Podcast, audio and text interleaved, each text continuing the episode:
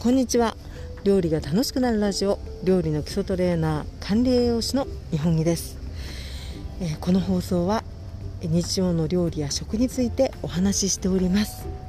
皆様こんにちは。え今日私はですね、えー、用事があって横須賀の方まで来ているんですが用事を済ませ、え海の方に来ました。なので私の目前には、えー、今ですねちょうどいい風が吹いている日中なんですけれども、えー、こう広い海がね目の前に広がっているそんなロケーションから、え今日第109回目をお送りしております、え今日のテーマです。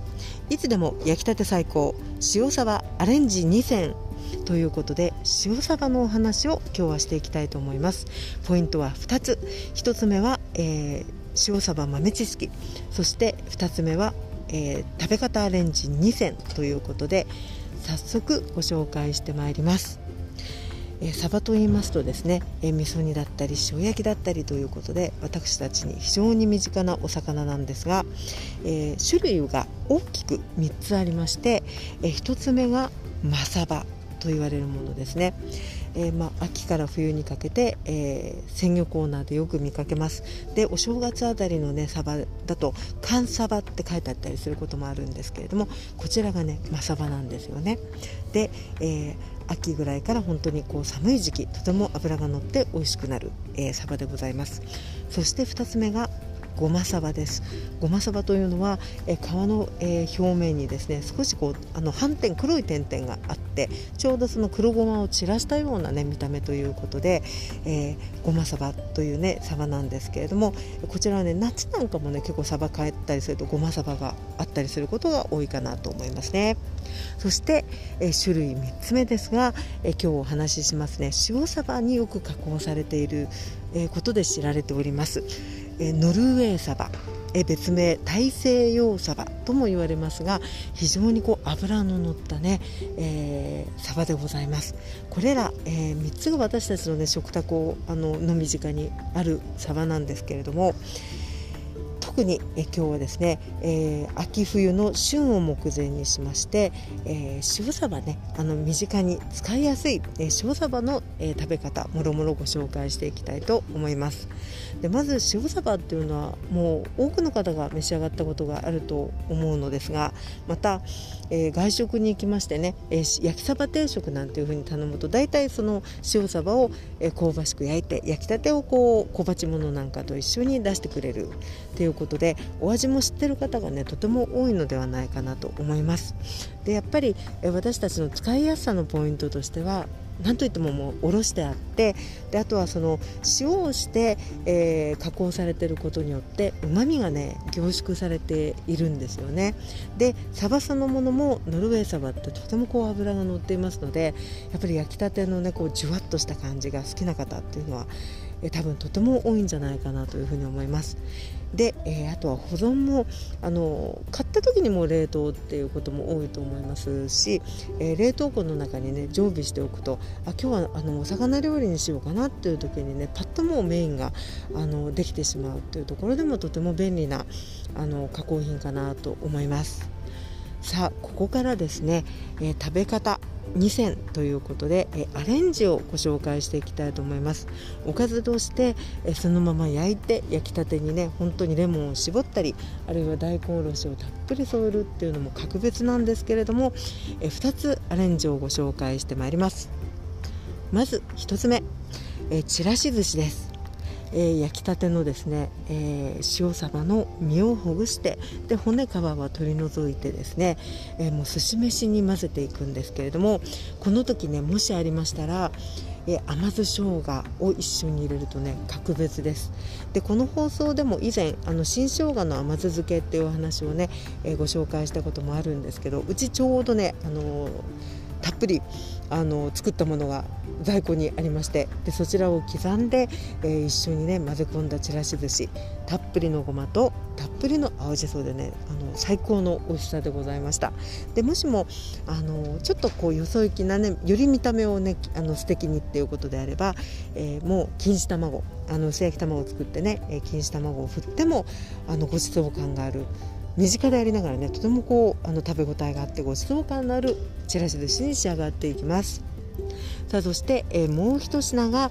えー、南蛮漬けあるいは南蛮漬け一歩手前のですね揚げただけとかあるいは粉をまぶして焼いたムニエルのような状態で食べるっていう方法ですね。で塩サバというのはあの割とですねあの私食べた時にそんなにしょっぱいことっていうのはねあんまり今今はねあんまりないと思うんですね。なので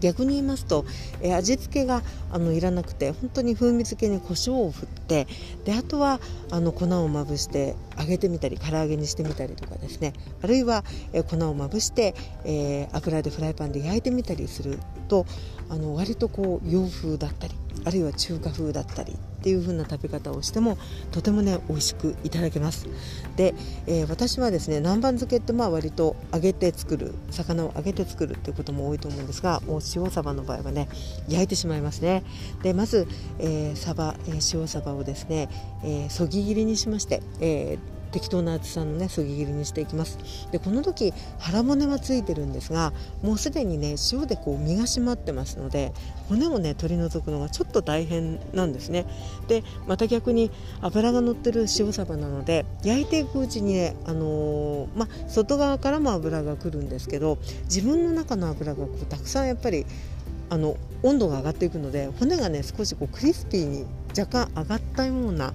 感じになるんですね。なので細い骨だと結構気にならずに食べられてしまいます。ですので、えお試しいただく場合はあの気になりそうだったらねちょっとこう身を沿うような感じで骨を取ることもできるんですけどちょっとね試しにねあの骨ごとあの作ってみられてもいいかもしれません。でこう食べながら気になったら取るっていうような感じでね、えー、お試しいただくとあこんな感じになるんだなっていうのがねお分かりいただけそうな気がします。そして、えー、胡椒を振っであとはですね粉をまぶして焼いていきます。で粉は、えー、薄力粉でもいいし強力粉でもいいしはたまた米粉や片栗粉でも構いませんので、えー、まぶして、えー、フライパンに油を熱してですね、え中まであの火を通すような感じでこんがりと焼いていきます。で、えー、この粉の中にですね例えばカレー粉を混ぜたりちょっとスパイスをねあの混ぜて、えー、まぶして焼くとねこれはこれでそのままレモンを絞って食べてもとても美味しいんですけれども、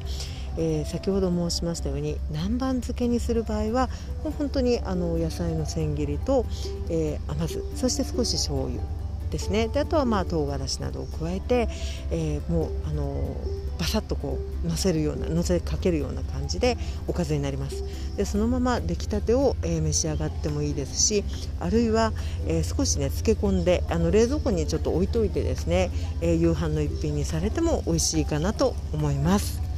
ということで、え今日はですね、え食べ方の応用。一つはちらし寿司。もう一つはあの南蛮漬けや揚げ物という形でご紹介してまいりました、えー、もしよかったらですねぜひ、え、ご参考にお試しください。で一つお知らせなんですけれども、えー、前回の放送でですね、えー、調味料のお話をしました時に、え市販の甘酢とあとは、え自家製のにんにく醤油が便利ですっていう、え放送をしたんですがその2つを合わせたあの美味しいタレを使ってですね、えー鶏の胸肉をレンジでふっくらともしましてかけました。よだれ鶏というのをですね、え動画にアップさせていただきました、えー、もしよかったらですね興味ある方ぜひご覧いただきたいので、えー、放送終了後概要欄に、えー、YouTube の URL を貼っておきたいと思いますのでよろしかったらご覧ください。ということで、え本日はここまででございます。今日もお聴きいただきありがとうございました。今日はですね晴れた日の横須賀海沿いからえー、放送をお送りいたしました。それではまたお耳にかかりましょう。お相手は料理の基礎トレーナー管理栄養士の日本木でございました。それでは失礼いたします。